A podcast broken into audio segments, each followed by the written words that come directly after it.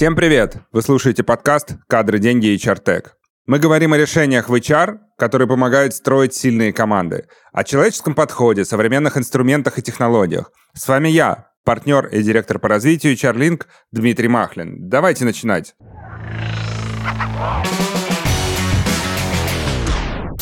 Сегодня у меня особенный гость. Я, как человек, который увлечен HR, я состою, пожалуй, в каждой группе в социальных сетях на эту тему. И периодически возникает вопрос, кто-то приходит, задавая вопрос, скажите, а кто главный лидер мнений у HR сейчас? И за последние четыре года, которые я наблюдаю, ни один ответ не обходился без фамилии моего гостя. И у меня сегодня в гостях Анастасия Хрисанфова. Настя, привет. Всем привет. Настя удивительный человек. Настя работала топ-менеджером более 10 лет. А у Настя предприниматель, Настя преподаватель. И я хочу сегодня поисследовать интересную тему. Тема личной эффективности HR. И я думаю, кто, как не Настя, может нам об этом рассказать, так как сама совмещает огромное количество функций. Интересно, что производительность труда, раньше ее описали как сколько сотрудник производит товара в единицу времени. И это актуально до сих пор. Мы можем посчитать производительность труда любого человека, рабочего, менеджера по продажам, любого. Но почему-то никто не считает производительность HR. И вот мне стало интересно поговорить на эту тему и, Настя, хочу сегодня обсудить это. Расскажи, а как ты понимаешь личную эффективность HR? Что это для тебя? Слушай, такой зашел с козырей, да. 20 а, лет я в профессии, действительно, из них последние там больше 10 лет уже занимаю позиции э, топ-менеджерские, и, наверное, позиция эффективности HR такая же сложная, как и вопросы эффективности любого топ-менеджера, чей труд нельзя померить в штуках. Если мы поговорим про HR в самом широком смысле, то есть э, те позиции, где проще померить эффективность. Это, например, рекрутинг, где ты можешь э, представить себе некоторые метрики, которые позволяют эту эффективность померить. Но чем о более комплексных вещах мы говорим, тем сложнее приложить это к конкретному времени конкретного человека. Поэтому для меня, э, наверное, если отвечая на твой вопрос, в общем смысле эффективность топ-менеджера, эффективность HR-специалиста э, э, в первую очередь э, связана с тем, насколько человек достигает тех результатов, о которых есть договоренность между ним и тем, кто является для этих результатов основным стейкхолдером. Вот как этих договоренностей достигать и что это за договоренность, это, наверное, вот такой прям суперсложный комплексный вопрос, который можно там чуть подробнее раскрыть. А можешь рассказать про свой опыт? Мне очень интересно. Вот именно про кейсы из тех компаний, в которых ты была на управляющих позициях, как выглядели метрики эффективности HR? Ну, наверное, если говорить прямо про управляющие позиции, то в моем случае это всегда были метрики эффективности а, прежде всего топ-команды. И эти метрики были завязаны на те показатели, которые бизнес для себя ставил как ключевые. Это понятные всем показатели, которые заложены в а, бизнес-стратегию. Это выручка или там общий оборот компании, это прибыльность или EBITDA в зависимости от того, в какой методологии компания мерила свой успех. А, и показатели, которые связаны с развитием компании. Это вывод нового направления, это масштабирование до тех объемов, которые компания себе ставит как целевые, а, или клиентские показатели, которые говорят нам о том, как мы это делаем. Например, а, в одной из компаний у меня, как у всей топ-команды, был такой показатель в оценки как NPS. А, то есть, по сути, мы говорили о том, что нам нужно масштабироваться, при этом сохранив и улучшив наш клиентский опыт и отношение клиентов к тому продукту, который мы производим. Это если говорить про общие KPI, которые являются отправной точкой для оценки а, того, насколько эффективно работает та или иная функция, насколько эффективно работает тот или иной менеджер. А, второй блок э, показателей, которые для меня были важны, это те показатели, которые уже связаны с так называемой people strategy или HR-стратегией, а, в зависимости от культуры компании. Это были разные названия, которые больше или там, больше подходили конкретной культуре. А, и здесь уже мы смотрим на те показатели, которые измеряют, насколько компания эффективно использует ресурсы а, на привлечение, удержание и развитие сотрудников. И это и расходы на персонал, это и там, степень оттока для компаний, для которых текучка была одним из важных показателей, это ритейл и яком, или это доля затрат на персонал в показателях компании. Это вот, наверное, если говорить про общие вещи, которые говорили о том, как мы можем подойти к тому э, диалогу об эффективности функции, которая является отправной точкой для оценки эффективности меня как менеджера и дальше уже моей команды. А, вопрос. Про отток, затраты на персонал еще понятно, а NPS, каким образом HR влияет на, на NPS? Слушай, ну, знаешь, как э, тем же способом, которым HR влияет на общий оборот компании или на прибыль компании. HR — это э, участник топ-команды, если мы говорим про HR-директора или, как у меня это был, директор по организационному развитию, например. То есть, по сути своей, ты помогаешь настраивать, и вместе с топ-командой настраиваешь всю систему бизнеса таким образом, чтобы она работала на те показатели, о которых вы договорились.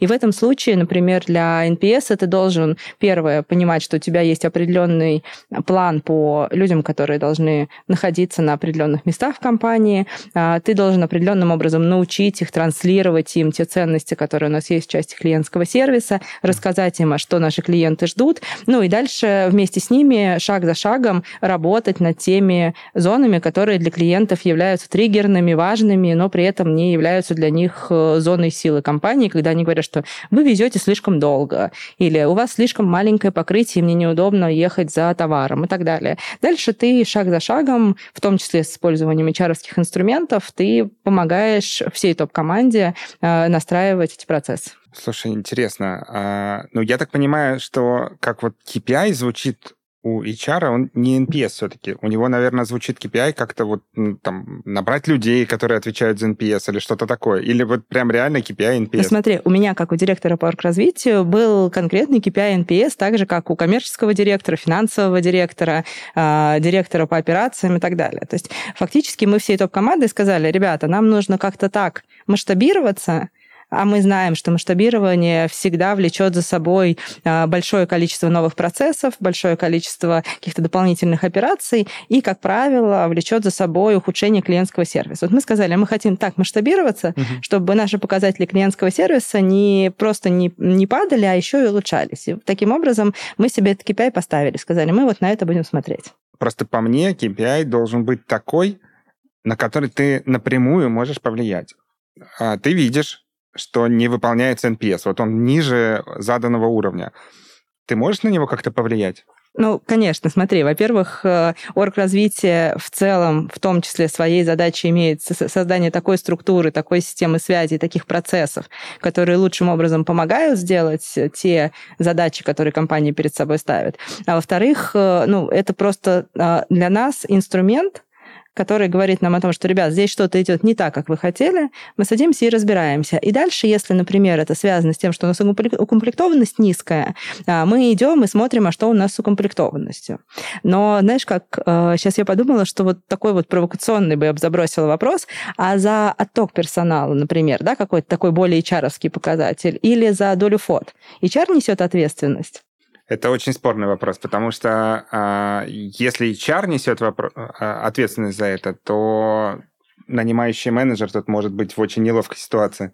Абсолютно. Поэтому, если мы с тобой поговорим про те показатели, вот если совсем утрировать, а, только те показатели, на которые на которые ты можешь влиять только своим вкладом, то в HR таких показателей очень-очень немного. Uh-huh. Они в основном лежат в области снижения рисков, то есть кадровом делопроизводстве. Там действительно, скорее всего, если мы посмотрим, а, HR это тот э, человек и э, э, то направление, которое максимально определяет политику в области кадрового делопроизводства и снижение рисков в этом направлении. Но дальше простые вопросы и счетные параметры рекрутинга, а, они всегда являются зоной совместной ответственности ответственности HR и нанимающего менеджера. Поэтому, да, справедливо, когда мы ставим себе э, отток или укомплектованность, но нет, это показатель, на который мы влияем не в одиночку, и часто впрямую инструменты влияния на него находятся в руках у руководителя в том числе. Я так понимаю, что человек на этой должности быть, должен быть очень ответственный, потому что я думаю, что 80% людей пустят это на самотек, скажут, ну, выполню и выполню, не выполню и не выполню, ну и ладно. Слушай, ну вообще хорошо бы, чтобы все люди на всех позициях были ответственными. А, действительно, э, есть всегда шанс найти обстоятельства, которые не дают тебе выполнить те или иные показатели. А когда мы с тобой говорим о таком сложном процессе, который связан с людьми, примерно на каждом шаге может что-то пойти не так. Это и э, если, например, вот мы возьмем там ситуацию сегодняшнего дня, когда на э, возможность обеспечить укомплектованность существенным образом является специфика рынка труда, огромный дефицит по всем практически позициям э, и огромные последствия, которые есть там у Э, ряда событий, в том числе демографические, а, то здесь мы можем сказать, слушайте, ну нету на рынке этих людей, не можем мы вам делать укомплектованность. И это будет в целом, наверное, такой справедливый подход. Да? Но если действительно количество работоспособного населения, которые могут претендовать на те или иные позиции, уменьшилось, то мы можем сказать, слушайте, ну что мы можем сделать? Давайте снижать укомплектованность, как некоторые себе такой KPI. Но на самом деле правда такова, что э, если мы так сделаем, то бизнес от этого потеряет. И наша задача прийти и вместе с бизнесом подумать, вместе с снимающими менеджерами, подумать, а что мы можем поменять э, для того, чтобы без ущерба для бизнеса текущую ситуацию каким-то образом э, использовать в своих интересах.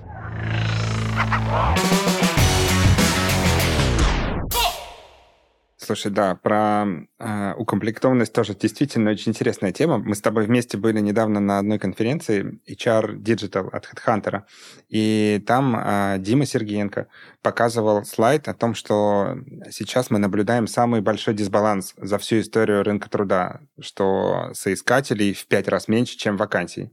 И вот тоже интересно, а как с этим работает HR? Вот именно с этим KPI, когда у тебя KPI, твой показатель эффективности, но на укомплектованность штата.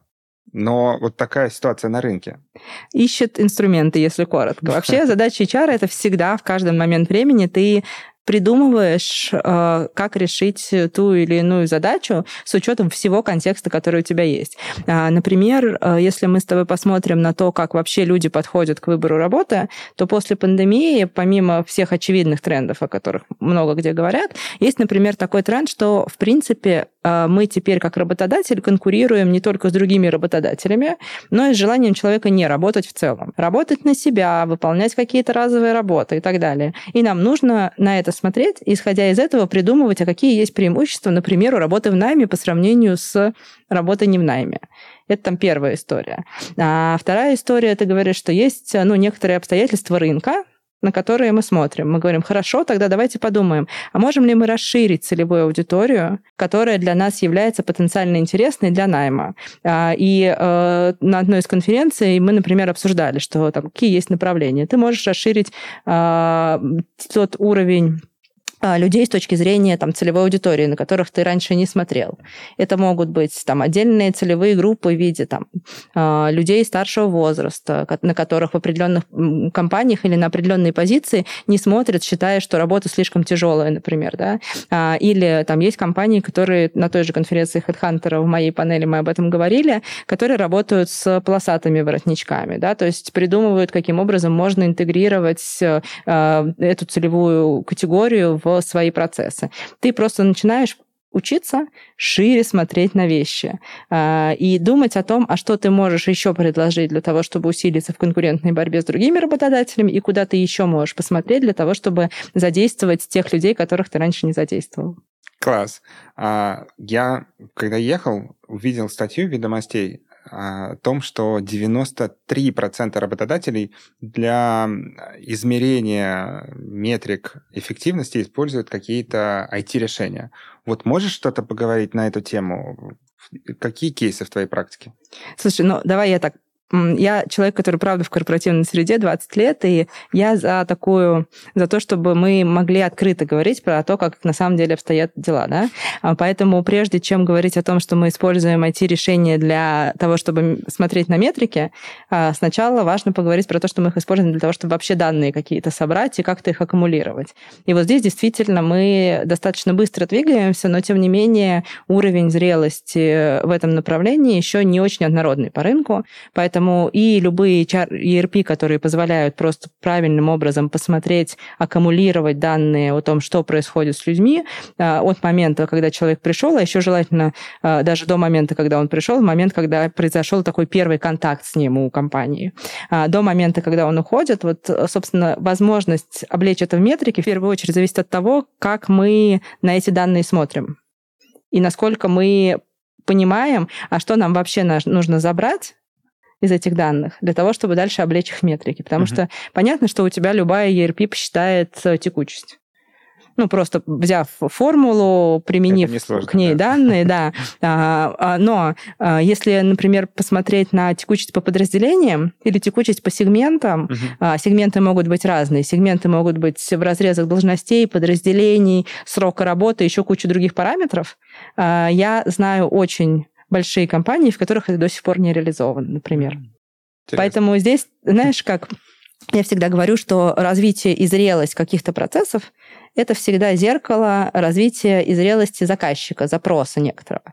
Поэтому здесь, наверное, нам прежде всего себя надо начать и спросить себя, какие метрики мы сами по-честному хотим для себя измерять, и тогда следующим шагом мы уже сможем сказать, что да, вот эти метрики важно было бы включить в систему. А, интересно, а какой тренд здесь? Вот за твой опыт большой, э, ты видишь тренд все-таки в сторону цифровизации вот этой дан, сбора данных, использования этих данных для того, чтобы эффективность померить? Ты знаешь, я, наверное, с таких с больших вещей начну, а потом дальше, ну, может быть, мы с тобой куда-то углубимся.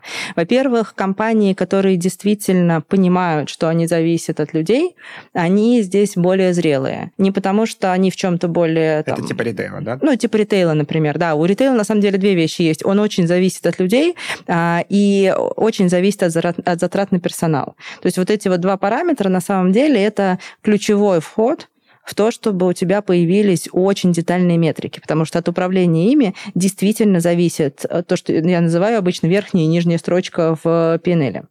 То есть у тебя укомплектованность э, снижается на 2-3%, у тебя магазин или точка или регион существенно теряет в продажах. А, у тебя э, растет фот на 10-15%, по разным причинам. Например, ты начинаешь переплачивать людям за то, чтобы они дополнительно выходили, потому что у тебя укомплектованность низкая. Или у тебя в регионе повысилась конкуренция, ты не поймал отток, и тебе нужно срочно нанимать. И вот эти вот там даже не 10-15, а даже там 5-7% сразу видны в пинеле. И поэтому для этих компаний, наверное, уровень заказчика прежде всего это результат того, что это суперчувствительные показатели для бизнеса.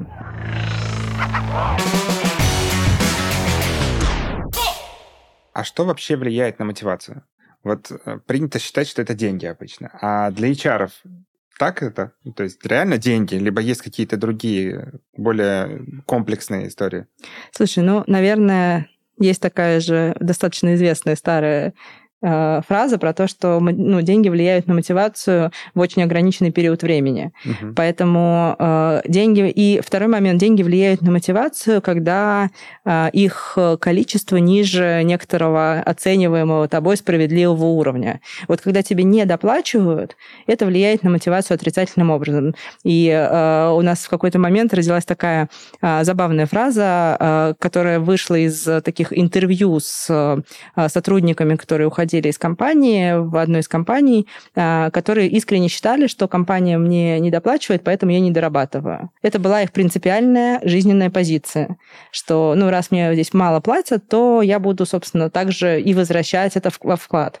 Но если мы с тобой говорим про позитивную мотивацию, про мотивацию развивать что-то, двигаться вперед, то она частично может быть подкреплена какими-то бонусами, связанными с выполнением KPI, но она всегда лежит еще и в зоне совпадения того, что я делаю, с тем, что мне интересно, с тем, в чем я хочу развиваться, и среды, которая дает или не дает мне это сделать. То есть я правильно тебя услышал, что деньги, да, это хорошая мотивация, но Главное, это демотивация, если тебе не доплачивают.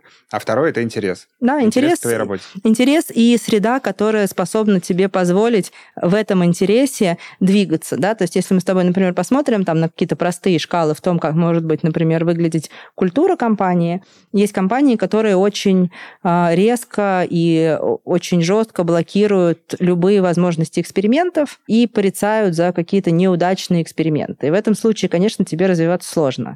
Мне в этом смысле повезло. Я всегда работала в компаниях динамичных. Я начинала из, из компаний, которые работали в сфере ритейла, много проработала в компаниях Яком. А, и в этих компаниях всегда культура такая, что ты а, все время в эксперименте пребываешь, ты все время пробуешь что-то новое, и тебе э, все понимают, что в этом пути где-то ты ошибаешься, это окей. И поэтому вот этот вот интерес плюс среда, которая дает тебе возможность сделать эксперименты, которые говорят, да, окей, здесь мы ошиблись, но давайте мы это там примем, обсудим и пойдем дальше. Это две вещи, которые мотивируют на то, чтобы разрабатывать какие-то новые решения, искать какие-то новые подходы. Говоря про мотивацию и про эффективность, нельзя не обсудить такой важный момент, как выгорание. Я прочитал недавно глобальную статистику, где было указано, что 42% людей, офисных сотрудников, когда-либо выгорали. И я сам выгорал когда-то, и это действительно совершенно деструктивно. Вот. А что ты думаешь, насколько это действительно в России а, явный такой момент, и насколько топ-менеджеры готовы с этим работать и примиряться. Потому что я часто слышу о том, что да какой там выгорает, да ты что, все, там, пусть работает идет, это ерунда все из головы. Слушай, сейчас, знаешь, как э, этот вопрос задают примерно через там каждое интервью. А, и у меня есть, конечно, набор ответов, но сейчас, пока ты спрашивал, я, мне пришла в голову мысль, которую мне хотелось поделиться, поделюсь ее вообще первый раз. А, она такая, немножечко, может быть, будет провокационная, и с нее начну. А, я, у меня базовое образование клиническая психология. И где-то примерно на третьем курсе универа а, такой эффект есть у психологов, психиатров и у медиков.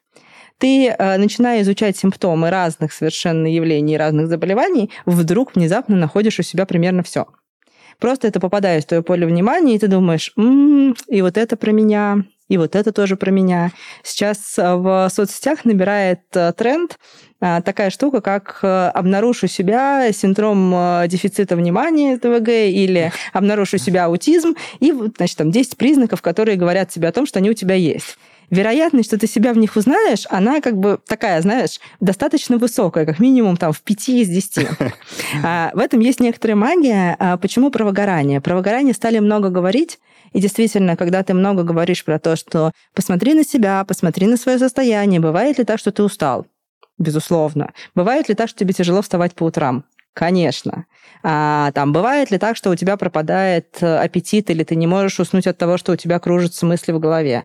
Бывает ли так, что у тебя опускаются руки, ты чувствуешь апатию и не можешь приступить к работе, которая вчера казалась тебе легкой? Миллион вот этих маленьких критериев, скорее всего, в какой-то период времени каждый из нас у себя найдет. Это не означает, что выгорания не существует, но это означает, что сейчас через призму выгорания мы просто поднимаем те вопросы, которые некоторое время назад, если мы с тобой про российскую действительность говорим, в принципе не вставали. А, у меня а, до сейчас скажу, наверное, до 2010, может быть, даже позже а, года у нас было такое внутреннее соревнование в компании. Кто дольше не пойдет в отпуск? Угу. Кто дольше может работать без выходных? И мы радостно соревновались. Была такая супер достигаторская мотивация, было супер вообще модно уметь работать на износ. Ты приходишь, у тебя серый цвет лица, ты приходишь в состояние себя только после третьей чашки очень крепкого кофе с сахаром, а ты, э, в принципе, работаешь в субботу, воскресенье не, без, без выходных и не делая никаких перерывов, но среда тебе говорит, это то, чем ты можешь гордиться. Ты такой высокоэффективный, ты такой офигительно производительный, что мы тебя поощряем за это. И у нас было в команде прям соревнование. Я не ходила в отпуск года четыре, наверное, и примерно столько же работала почти без выходных, ну, кроме каких-то, может быть, там пары-тройку официальных праздников. А сказать, что мы тогда не выгорали, вот если взять ту шкалу, которую мы сейчас применяем для выгорания, конечно, нет. Просто фокус тогда был другой. Тогда все э, выжимали по максимуму, тогда ты э, уезжал в отпуск уже фактически, когда ты мог только выдрузить себя в самолет и уже не в силах был даже в билет посмотреть, и лежал звездой две недели просто для того, чтобы восстановить физическое состояние, чтобы немножко выспаться, а, немножко выдохнуть и вообще как-то немножко расслабиться в перерывами между тем, как ты, значит, где-то там еще из отпуска продолжал работать. А, поэтому, э, безусловно, растущие проценты в а, теме выгорания это, с одной стороны, отражение того, что действительно люди устали, действительно есть определенные эмоциональные и физи- физиологические сложности, а, и а, вследствие всей внешней ситуации, и вследствие того, что все-таки внутри в компаниях тоже ситуация во многих достаточно такая сложная и напряженная, и требует от тебя постоянного принятия решений, но еще и это отражение того, что мы вообще в принципе развернули фокус на себя и сказали, что вообще-то для того, чтобы в долгую хорошо работать, ты должен как-то позаботиться о своем состоянии. И вот это, мне кажется, огромное преимущество того, что вообще тема выгорания вышла на первый план, и того, что мы начали на нее смотреть. И если, наверное, еще года полтора-два назад а, в теме выгорания чаще всего от руководителей было слышно, что, слушайте, у меня тут сотрудники выгорели, давайте вот как бы их зажечь обратно, дайте какой-нибудь простой инструмент, как им из состояния нулевой батарейки быстро добежать до состояния полной батарейки, чтобы они еще какое-то время протянули. Сейчас уже, к моей большой радости, все-таки мы говорим о том, что вообще важно работать со своим состоянием физиологическим, эмоциональным, духовным, ментальным, для того, чтобы быть более устойчивыми, более выровненными и иметь возможность вот эти вот длинные, сложные дистанции выдерживать, которые, очевидно, никуда не денутся в ближайшее время. А как определить тех, кто реально может выиграть и с кем реально нужно работать, а, от тех, кто просто манипулирует. Вот такие террористы, знаешь, бывают, которые вот прямо пользуются этим. Слушай, я думаю, что, э, знаешь как, наверное, первое, ко всем применять одинаковые правила игры, ну, потому что на самом деле э, идти на пути, по пути того, что ты для сотрудников, которые реально выгорели, даешь какие-то одни особые условия, а другим не даешь, так же странно, как там манипулирующим не давать то же самое, что ты даешь тем, кто потенциально выгорает.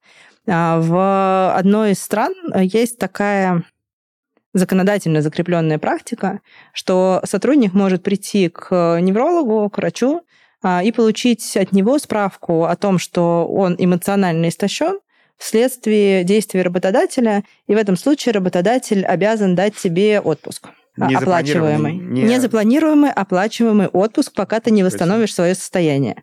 Конечно, многие этим манипулируют, это правда, но это не значит, что это правило не нужно или что его нужно там каким-то образом делить. Да, мы говорим, у нас есть э, врачи, мы доверяем тому заключению, которое у них есть в этом конкретном случае, и э, на основании этого вот страна, собственно, строит свою политику в части того, чтобы сотрудники эмоционально не подвергались на работе каким-то э, таким насильственным действиям. Поэтому, если возвращаясь к твоему вопросу, э, мне кажется, что вообще, если говорить про политику работы с выгоранием, то это прежде всего такое обучение и создание среды инструментов, в которых человек сможет не выгорать. И тогда, если ты манипулируешь и хочешь этим проманипулировать, то у тебя единственный путь — это встать, а, также посмотреть на себя и сказать, я знаю, что вот здесь у меня а, я могу работать вот таким образом, что вот здесь вот у меня такие-то такие мои мотиваторы меня двигают вперед, а для того, чтобы мне работать долго, мне нужно сделать определенные вещи. И тогда у тебя а, сама среда будет формировать более такую устойчивую систему для сотрудников.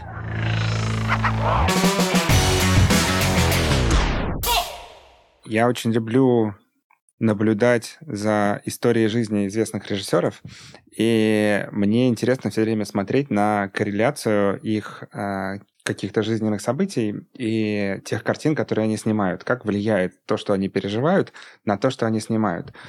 И хочу как-то посмотреть в сторону HR, вот через призму этого. Ты выгорала. Я читал это в интервью. Как это повлияло на твое отношение к выгоранию и на твое отношение, в принципе, к работе? Может быть, ты раньше не верила в то, что это существует, а сейчас такая, блин, это же есть. вот как это повлияло на тебя? Слушай, раньше я э, верила, что это нормально, когда ты э, сначала поднимаешься до уровня э, невероятного воодушевления и работоспособности, можешь долго на этом ресурсе ехать и едешь на нем до тех пор, пока не приходишь в точку ноль, когда ты не можешь э, физически даже сделать какие-то очень простые вещи. В этот момент в этой точке ноль нужно взять паузу, перезагрузиться, а, и все по новой. Вот раньше я верила, что это такой очень э, классный путь для построения карьеры, для собственной работоспособности и каких-то вещей, которые для меня были важны. Со временем просто мое восприятие этого поменялось, и дальше я начала пробовать, а можно ли по-другому. Потому что когда ты, а в моем случае это так, я ставила себе с каждым разом все более амбициозные цели, все более сложные бизнесы, все более сложные стейкхолдеры, все более комплексные задачи. И я подумала, что а можно ли делать как-то так, чтобы не болтаться вот в этой амплитуде невероятной, которая, очевидно, изнашивает организм, а попробовать сделать это достаточно ровно. И в целом, наверное, года четыре заняло то, чтобы понять, поверить, и самое главное, через опыт прожить, что ты, в принципе, можешь э, сам влиять на э, уровень своего там, потенциального выгорания э, через то, чтобы самому становиться просто более устойчивым не в момент, когда у тебя уже все закончилось, э, закончилась твоя батарейка и сил больше нет, а в каждую секунду времени, которую ты вот в такой достаточно э, насыщенной среде пребываешь.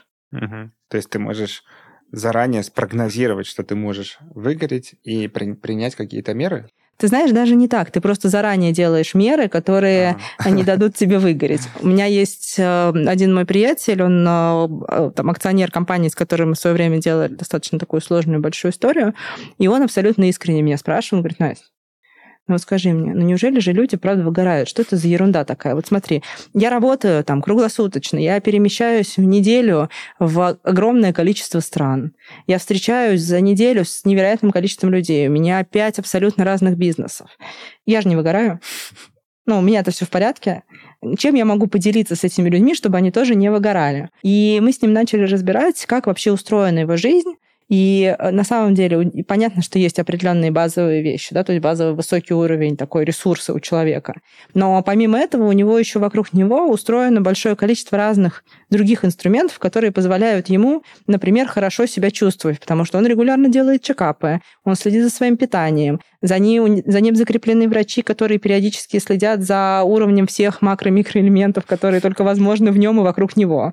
Он пьет только определенную воду, которую отобрал у него там определенного типа продукты, это если мы про физику говорим. А он много работает над своим эмоциональным состоянием и много лет это делает, работает с психологами, с коучами. Он занимается восточными единоборствами и а, через это воспитывает в том числе такую силу духа и определенную философию. И делает это уже достаточно долго. И вот это все вместе полномерная ежедневная работа, которая на самом деле работает на то, чтобы ты мог максимально использовать свой природный потенциал, ресурсный, таким образом, чтобы он постоянно давал тебе силу. Мне кажется, тут еще секрет в том, что у него пять бизнесов, потому что для меня, например, мне очень помогает, а, я очень люблю работать, я фанат работы, но для того, чтобы не выгорать, мне надо переключаться постоянно. Я занимаюсь там Индией, например, занимаюсь Россией, чем-то еще занимаюсь, и это действительно очень сильно помогает. Смотри, предпринимательская энергия — это вообще отдельная история. То есть энергия людей, которые создают бизнес, она всегда такая, что тебе нужно э, что-то такое сильное и такое большое, чтобы переключаться, что будет, по крайней мере, не менее интересно, чем то, что ты делаешь. Потому что значит, ты действительно рискуешь раствориться в своем бизнесе. Для людей, которые не в бизнесе, у которых нет своего бизнеса. Переключение тоже важно, но это не обязательно другая работа. Да? То есть это не вариант, когда у тебя должно быть пять работ, а это вариант, когда у тебя а, должно быть... У меня есть подруга, она делает очень классный проект, он называется «Танцуя к целям». «Танцуя к целям»? Да. А вот для нее способом переключения является танец. Является семья, и еще какие-то вещи, которые она для себя постоянно находит для того, чтобы вот эту вот переключаемость сохранять. Это действительно хороший инструмент для того, чтобы твое эмоциональное и физическое состояние было более устойчивым. Интересно. Слушай, а знаешь, такие а, есть IT-продукты, стартапы, которые изучают дату внутри компании, насколько человек там стал короче письма писать, либо меньше. Я уверен, ты знаешь, это закрылась в России была компания mm-hmm. Ива. А, и они тем самым занимаются предиктивной аналитикой и прогнозируют, что вот этот человек у тебя уволится там через два месяца, если ты ничего не сделаешь. Насколько это реально? Насколько это реально работает? Как ты считаешь? Ну, я бы сказала, что э, это точно не бесполезный материал. Он может быть подвержен огромному количеству факторов, которые не учитывает эта дата, которые есть в контексте нерабочем у человека в том числе, потому что, например, не знаю, он стал писать, короче, письма, потому что у него в моменте происходит важное событие, у него там жена беременная и должен родиться ребенок, у него в моменте просто переключилось внимание на, на другие суперважные для него вещи. И мне кажется, знаешь, здесь ключ в том, чтобы такая дата и результаты этого анализа, они были доступны и компании, и человеку. И компания здесь выступала не в формате а, некоторого такого а, большого брата, который все видит и на основании этого может прогнозировать какие-то решения, а компания здесь выступала помощником для человека, для того, чтобы обратить внимание на какие-то вещи, которые с ним происходят. И чтобы у компании были инструменты в виде конкретных людей э, или, может быть, там каких-то цифровых инструментов, которые позволили бы сказать, дружище, мы тут видим, что что-то у тебя поменялось давай мы посмотрим на это, потому что мы тебя ценим, ты нам важен, и можем ли мы что-то сделать для того, чтобы это что-то не отразилось негативно на наших последующих отношениях. И вот в таком формате это действительно может быть супер полезным материалом, потому что э, это может быть в том числе сигналом того, что человек сам чего-то не замечает про себя, он начинает уставать, или начинает раздражаться, или начинает, там, например, это же не только про, там, про, про длину писем, да, но это про tone of voice, это про mm-hmm. то, что, например, в а, твоих коммуникациях появляется больше каких-то таких раздражительных триггеров. И такой диалог может быть для самого человека супер полезным. Он сможет сказать, слушайте, а я не заметил, что я стал больше раздражаться. Действительно, наверное, что-то происходит. Слушай, я вот э, слушая твой ответ, поймал себя на мысли о том, что я настолько восхищен трендом вот этим и динамикой, и скоростью, как мы прошли путь от момента, когда человек это просто винтик, и он должен вот делать, либо все, на улицу, до момента, когда работодатель с ним общается, действительно узнает, что у него не так, развивает его каким-то образом. Я вот даже не заметил, на самом деле, когда это вот так изменилось. Я помню, с начала своей карьеры я работал в крупной корпорации, но я там был винтиком. Было всем наплевать на то, что у меня в голове. Главное, чтобы я делал свою работу хорошо. Сейчас все по-другому. Ты знаешь, мы сейчас э, делаем такое исследование по тому, как компании подходят к стратегированию, к разработке стратегии и вообще, что там важного появляется для первых лиц. И такое одно из наблюдений э, в целом часть компаний говорят, что, слушайте, а мы поняли, что для нас вообще команда — это, наверное, единственная константа в том, что происходит. Ну, то есть нам бы хотелось бы, чтобы именно этой командой мы могли наиболее эффективно находить решения тем задачам, которые в нас влетают из внешней среды, а, из там, конкурентной среды, откуда угодно.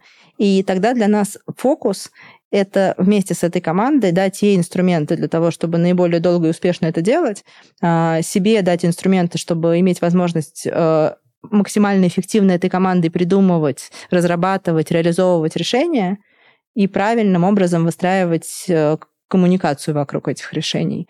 А, и здесь, наверное, я с тобой соглашусь, просто э, когда у тебя есть четкий и понятный процесс, в котором тебе не важно, кто его сейчас выполняет, а тебе проще игнорировать какой-то вот этот э, фактор человеческий, да, который очень важный. А когда у тебя все меньше таких вещей, которые стабильно работают сами по себе, и у тебя появляется много инноваций, это тоже часть изменений, в которых человек имеет центральную роль. Или у тебя появляется большое количество вызовов, это вот то, что нас характеризует последние три года. А тебе просто супер важно становится, кто эти люди, и в каком они состоянии, и как они друг с другом взаимодействуют, потому что ты понимаешь, что у тебя ничего больше, по сути, не может э, дать устойчивость компании. Можно ли тогда сказать, что ключевой задачей HR и управленца тоже становится больше не создание процессов каких-то, а именно создание команды. Ты знаешь, в орг-дизайне есть такой а, а, такое важное направление, которое, о котором сейчас много говорят. Если раньше мы с тобой смотрели на компанию как на набор элементов, функций, соединенных между собой определенными правилами и процессами, то теперь на первый план выходят отношения между этими людьми, которые занимают определенные роли.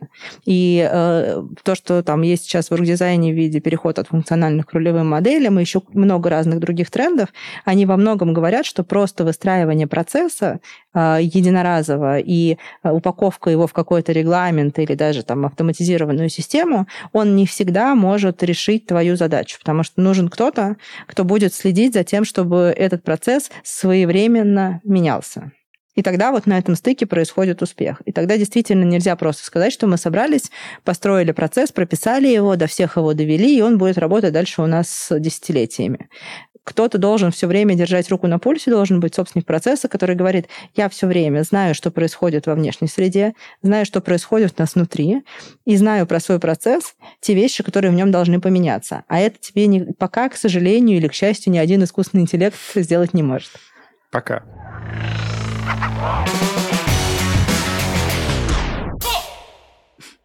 Давай вернемся к теме эффективности, к теме личной эффективности. Скажи, ты предприниматель, топ-менеджер, преподаватель. Я тебя в Сколково часто вижу. в общем, у тебя так много функций.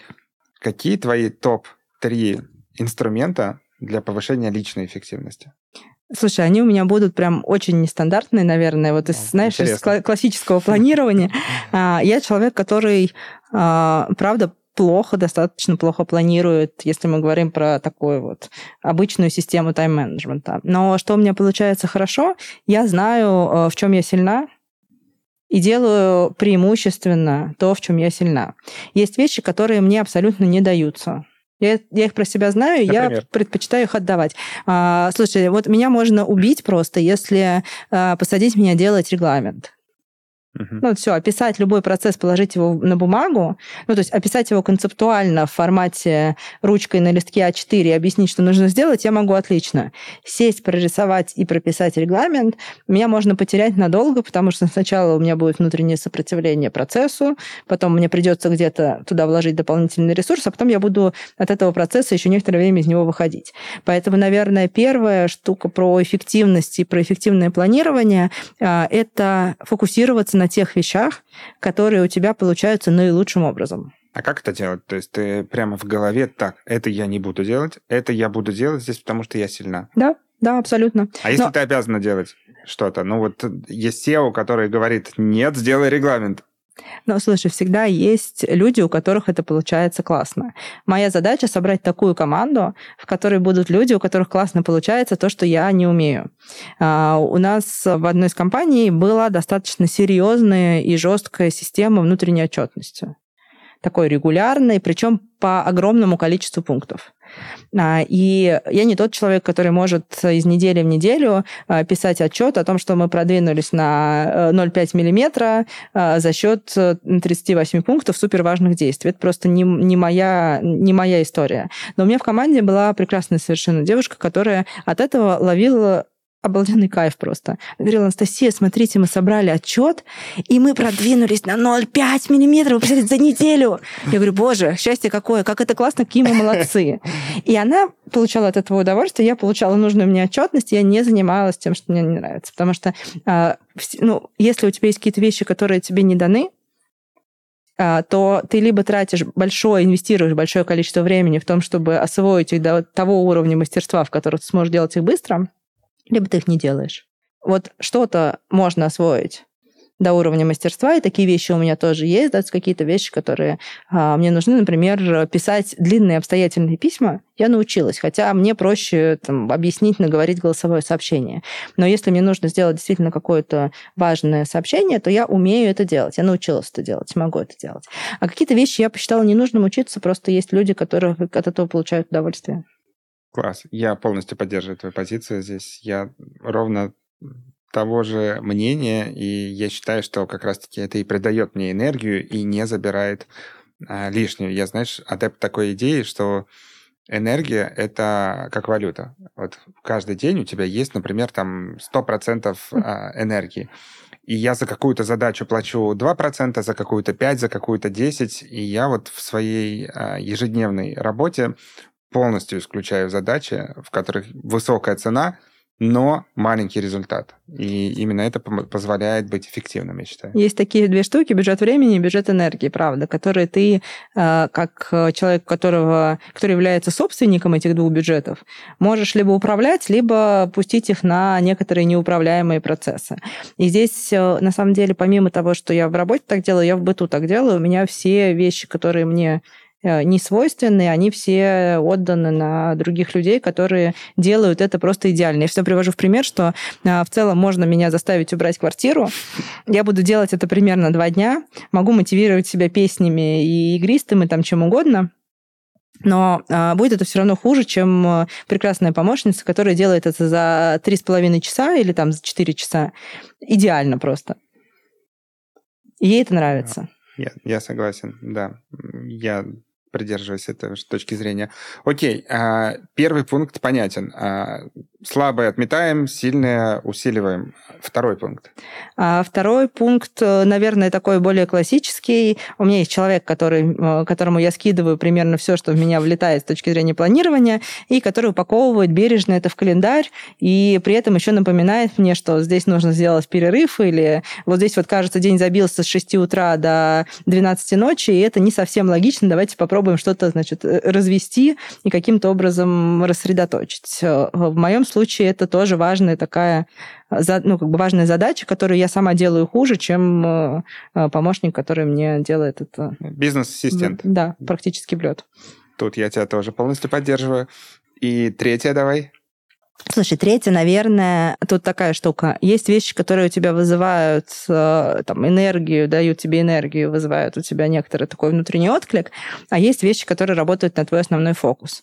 И вот э, из того всего, что тебя бесконечно радует, а людей с высоким потенциалом энергии бесконечно радует, я думаю, ты это знаешь, огромное количество вещей, потому что в целом было бы неплохо и а, на Эверест, и туда, и сюда, и вот это все вместе. А, умение выделять то, что работает на твой фокус сейчас, и и вообще понимать свой фокус и не делать примерно все, что радостно в тебя влетает. Угу. Фокус. То есть сильная бизнес-ассистент и фокус. Да. Интересно, что первые два пункта из этого связаны тоже с командой. Ты, э, как HR, все же, мне кажется, и в жизни пытаешься а, делать вокруг себя, собрать вокруг себя правильных людей, чтобы быть намного более эффективной и результативной. Да, вообще люди, мы так устроены, что мы что-то лучше делаем вместе, да, обычно тебе нужно, чтобы кто-то был рядом.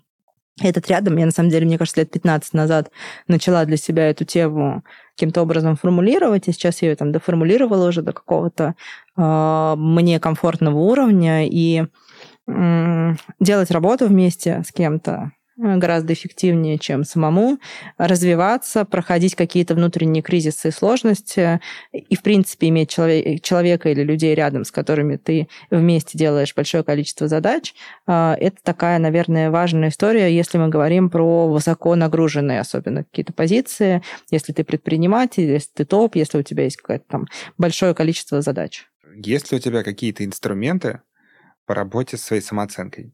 Потому что энергия, эффективность, она напрямую зависит от самооценки. И у творческих, эмоциональных людей, как, как мы с тобой, я считаю, а самооценка, она может вот, вот так вот гулять. Я просто президент мира, я ничего не стою. Я президент мира, я ничего не стою.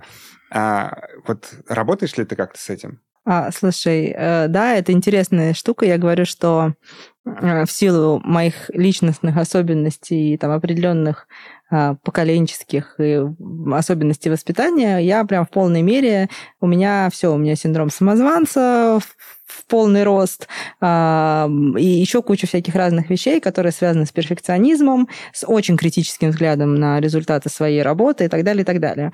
А, и э, раз уж у нас, значит, с тобой такой честный разговор, я тут я периодически про это тоже в некоторых кругах говорю, я проводила опрос среди друзей, у кого какой вот такой честный план «Б». Вот если все вообще пойдет не так, примерно все пойдет не так, какой план Б? Ну, во-первых, у всех есть вот эта история действительно людей, которые статусно где-то себя там сильно прокачали. А, есть вот эта внутренняя история про то, что я умру под забором однажды непременно. А, и для того, чтобы этого не произошло, если все пойдет не так, а, у меня я пойду работать кассиром в супермаркет, прям гарантированно. То есть между а, то, где я сейчас, а, и вот а, этой нижней точкой я пойду работать кассиром в супермаркет. У кого-то я открою цветочную палатку, а, у кого-то там еще есть пару вариантов, но в целом они все достаточно близкие, не имеющие к реальности, как мы с тобой понимаем, никакого отношения, но подкрепляющие нас в уверенности, что мы не умрем под забором. А, и это честная, некоторая честная реальность того, наверное, и типа воспитания, который во многом был принят, когда мы росли, и определенных установок, которые нам отгрузили в полной мере, а, и еще куча всяких разных вещей а, там установок про то, что ничего не дается без труда, и ты немножко расслабляешься, думаешь, ну все, я уже вот что вообще сейчас не умер, не напрягся, и как, каким образом я вдруг сейчас буду себе говорить, что я молодец. А, и что деньги связаны с количеством работы, которую ты делаешь, еще кучу-кучу-кучу всяких вещей. Поэтому, если вот так вот по-серьезному, то э, первое, с чем, что, наверное, действительно для меня стало важным, это работа с этими установками. То есть у тебя вот эта история про то, что э, моя самооценка, она какая-то не такая, э, при всех внешних э, индикаторах, которые говорят, что ты, в принципе, молодец, просто потому что ты сделал очень важные шаги в своей жизни, э, это работа с установками. Их хорошо знать, понимать, проработать, а, отпустить а, и ловить их остатки каждый раз, когда они к тебе прибегают. Потому что я достаточно давно с этим работаю, через разные инструменты, и а, периодически ко мне все равно прилетает эта история, что твои 20 лет опыта на самом деле ни о чем не говорят, потому что есть гораздо больше людей, которые достигли многого, есть, в конце концов, президенты, президенты круче, чем ты, априори. Ну, то есть а, ты всегда найдешь того, кто круче тебя. А, и а, если ты не фокусируешься на том, что это какие-то твои установки, которые зачем-то сейчас выпрыгнули и о чем-то тебе сигнализируют, то ты можешь уйти прям в такое очень с наслаждением самобичевания относительно того, значит, как ты не ценен. Это первая история. Вторая история, а, я для себя знаю, что подкрепляет мою ценность. И э, если я понимаю, что меня провалило, а с установками ты не всегда можешь быстро поработать, особенно с тем эмоциональным следом или эмоциональным фоном, который они дают, то я эти инструменты использую. А, у меня есть э, люди в окружении, которые очень быстро, достаточно жестко возвращают мне мою самооценку со словами «да ты вообще с ума сошла, просто посмотри». И дальше там некоторый набор перечислений тех важных вещей, которые которые в этот момент ты просто обесцениваешь. А, это там один из моих инструментов. А, у каждого он разный, но мне кажется, что здесь важно вот, вот этот набор найти и иметь его а, в возможности быстро как-то включить, потому что э, так бывает, э, и ты прав, что это не зависит на самом деле ни от э, твоего уровня, ни от скорости, ни от степени твоего достижения. Это просто набор твоих внутренних ощущений и реакций на некоторые вещи, которые триггерят твои какие-то внутренние установки, которые чаще всего корнями уходят куда-то очень далеко. Можно ли самому работать с этими установками или обязательно нужно обращаться к профессионалу, коучу, к психологу, кому-то еще? Ну, слушай, это уже всегда вопрос, ты хочешь сам разобраться э, и готов в это инвестировать, можно. При определенном складе характера и определенных сильных сторонах, если ты хорошо умеешь чувствовать себя, окружающих и понимаешь некоторые законы психики, то в целом ты можешь это делать. Э, конечно, всегда быстрее и эффективнее это делать с кем-то, кто делает это примерно каждый день. Ну, как примерно так, если ты сейчас решишь, э, э, не знаю, там, делать новый цифровой продукт, и почему-то пойдешь изучать код вместо того, чтобы нанять себе команду программистов. Можно? Вообще легко. Дольше? Однозначно. А туда ли ты проинвестируешь свои силы? Вопрос. Абсолютно согласен, да. Я вообще полностью сторонник того, что все, что можно делегировать, нужно делегировать, иначе ты, ну, невозможно успеть все. Поэтому нужно пробежать путь как можно дальше за максимально короткое время по-другому никак. Наверное, финальный вопрос. А, я перед тем, как ехать сюда, решил уточнить у разных людей, что для них вообще является секретом эффективности, а, личной эффективности. И ровно 10 из 10 человек ответили, что, среди прочего, ответили, что work, work-life balance а, для меня это фигня полная, на самом деле. Я, ну, возможно, у меня немного другое мышление, но я, когда отдыхаю, думаю о работе. Когда работаю, думаю о отдыхе. Ну, то есть для меня это единое, а, единая моя жизнь. Просто вот частичка жизни. Что ты думаешь на этот счет? Веришь ли ты, что до сих пор существует такое понятие, насколько оно эффективно, и не является ли это, наоборот, а, камнем таким, который нас останавливает, что ты и меня теперь жизнь. Теперь работа. Ты знаешь, э, здесь у меня, наверное, такое будет не тоже не самое стандартное, может быть, размышление на эту тему. А, я и верю, и не верю в work-life balance. А, а, объясню. Есть разные рамки и разные формулировки, через которые мы смотрим на одни и те же вещи.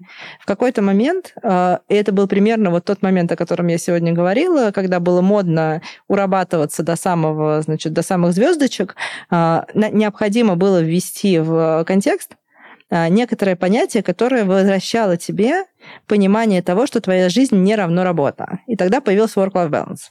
Когда мы все говорили о том, что, ребята, а, кроме работы важно отдыхать, кроме работы и отдыха должно быть хобби, есть колесо баланса, давайте посмотрим, там есть семья, там есть здоровье, и там есть еще куча-куча разных вещей. И для того, чтобы привлечь внимание массово наше к тому, что, ребята, есть не только работа, Work-Life Balance отлично работала. Теперь, э, ну, мне кажется, что все, кто когда-либо задумывался о себе, о своем состоянии, своих эмоциях, точно знают про колесо баланса. И э, примерно, наверное, процентов 50, если не больше из них, знают, что оно никогда не бывает колесом. А, и дальше вопрос.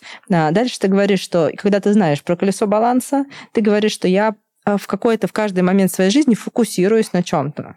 И это может быть длинный момент или короткий момент. Я могу, если я запускаю бизнес, я могу сфокусироваться на бизнесе больше, чем на всем остальном, достаточно долгий промежуток времени. Потом вернуться на фокусирование на чем-то еще. Поэтому для меня, как, для, как и для тебя, вот сейчас в моменте work-life balance а, не то чтобы не существует, а скорее устаревшая рамка. Uh-huh. Потому что ты действительно э, есть ты, а все, что ты делаешь, есть продолжение твоей личности. И ты в ней действительно, когда работаешь, эм, можешь делать какие-то вещи, связанные с жизнью, и заботиться о своем состоянии в том числе. Когда ты отдыхаешь, ты думаешь о работе. И э, здесь вопрос... Сейчас, кстати, перестали говорить о work-life balance, а, говорят о некотором совмещении работы и жизни, так, чтобы э, сохранять свое внутреннее состояние. Вот, наверное, сейчас больше туда все переместилось. Под это есть уже несколько новых рамок, которые вышли за рамки work-life balance. Э, и э, здесь в этом смысле, мне кажется, что вот этот ответ, который тебе давали, он скорее просто такой, знаешь, максимально привычный нам.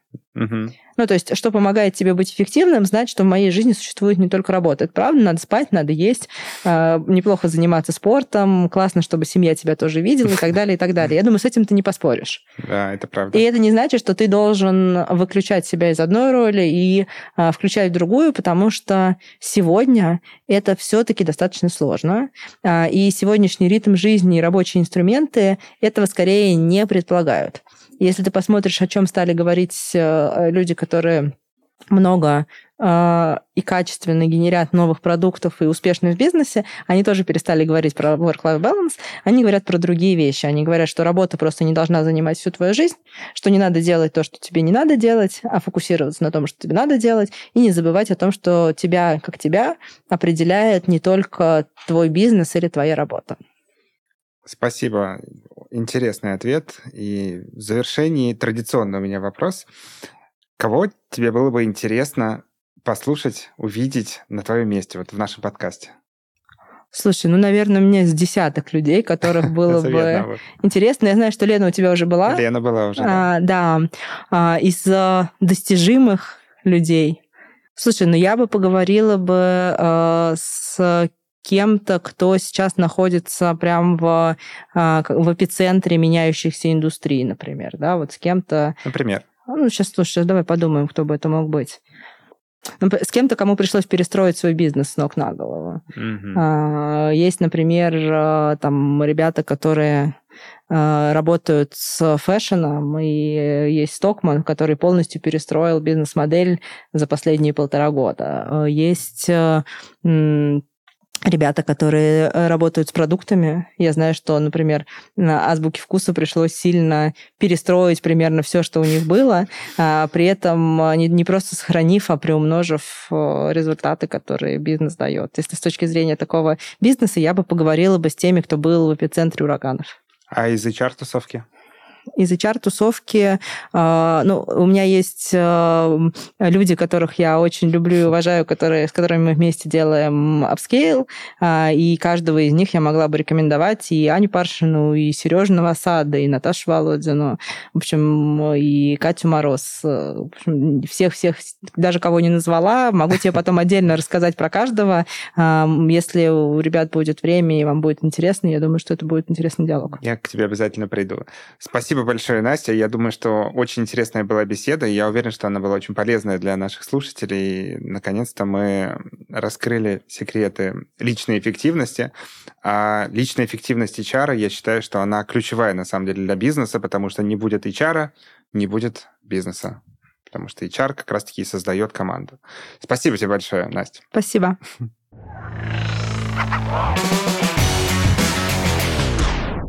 Это был подкаст «Кадры, деньги и чартек». Обязательно подпишитесь на нас на любимой платформе, чтобы не пропустить новый выпуск. До встречи!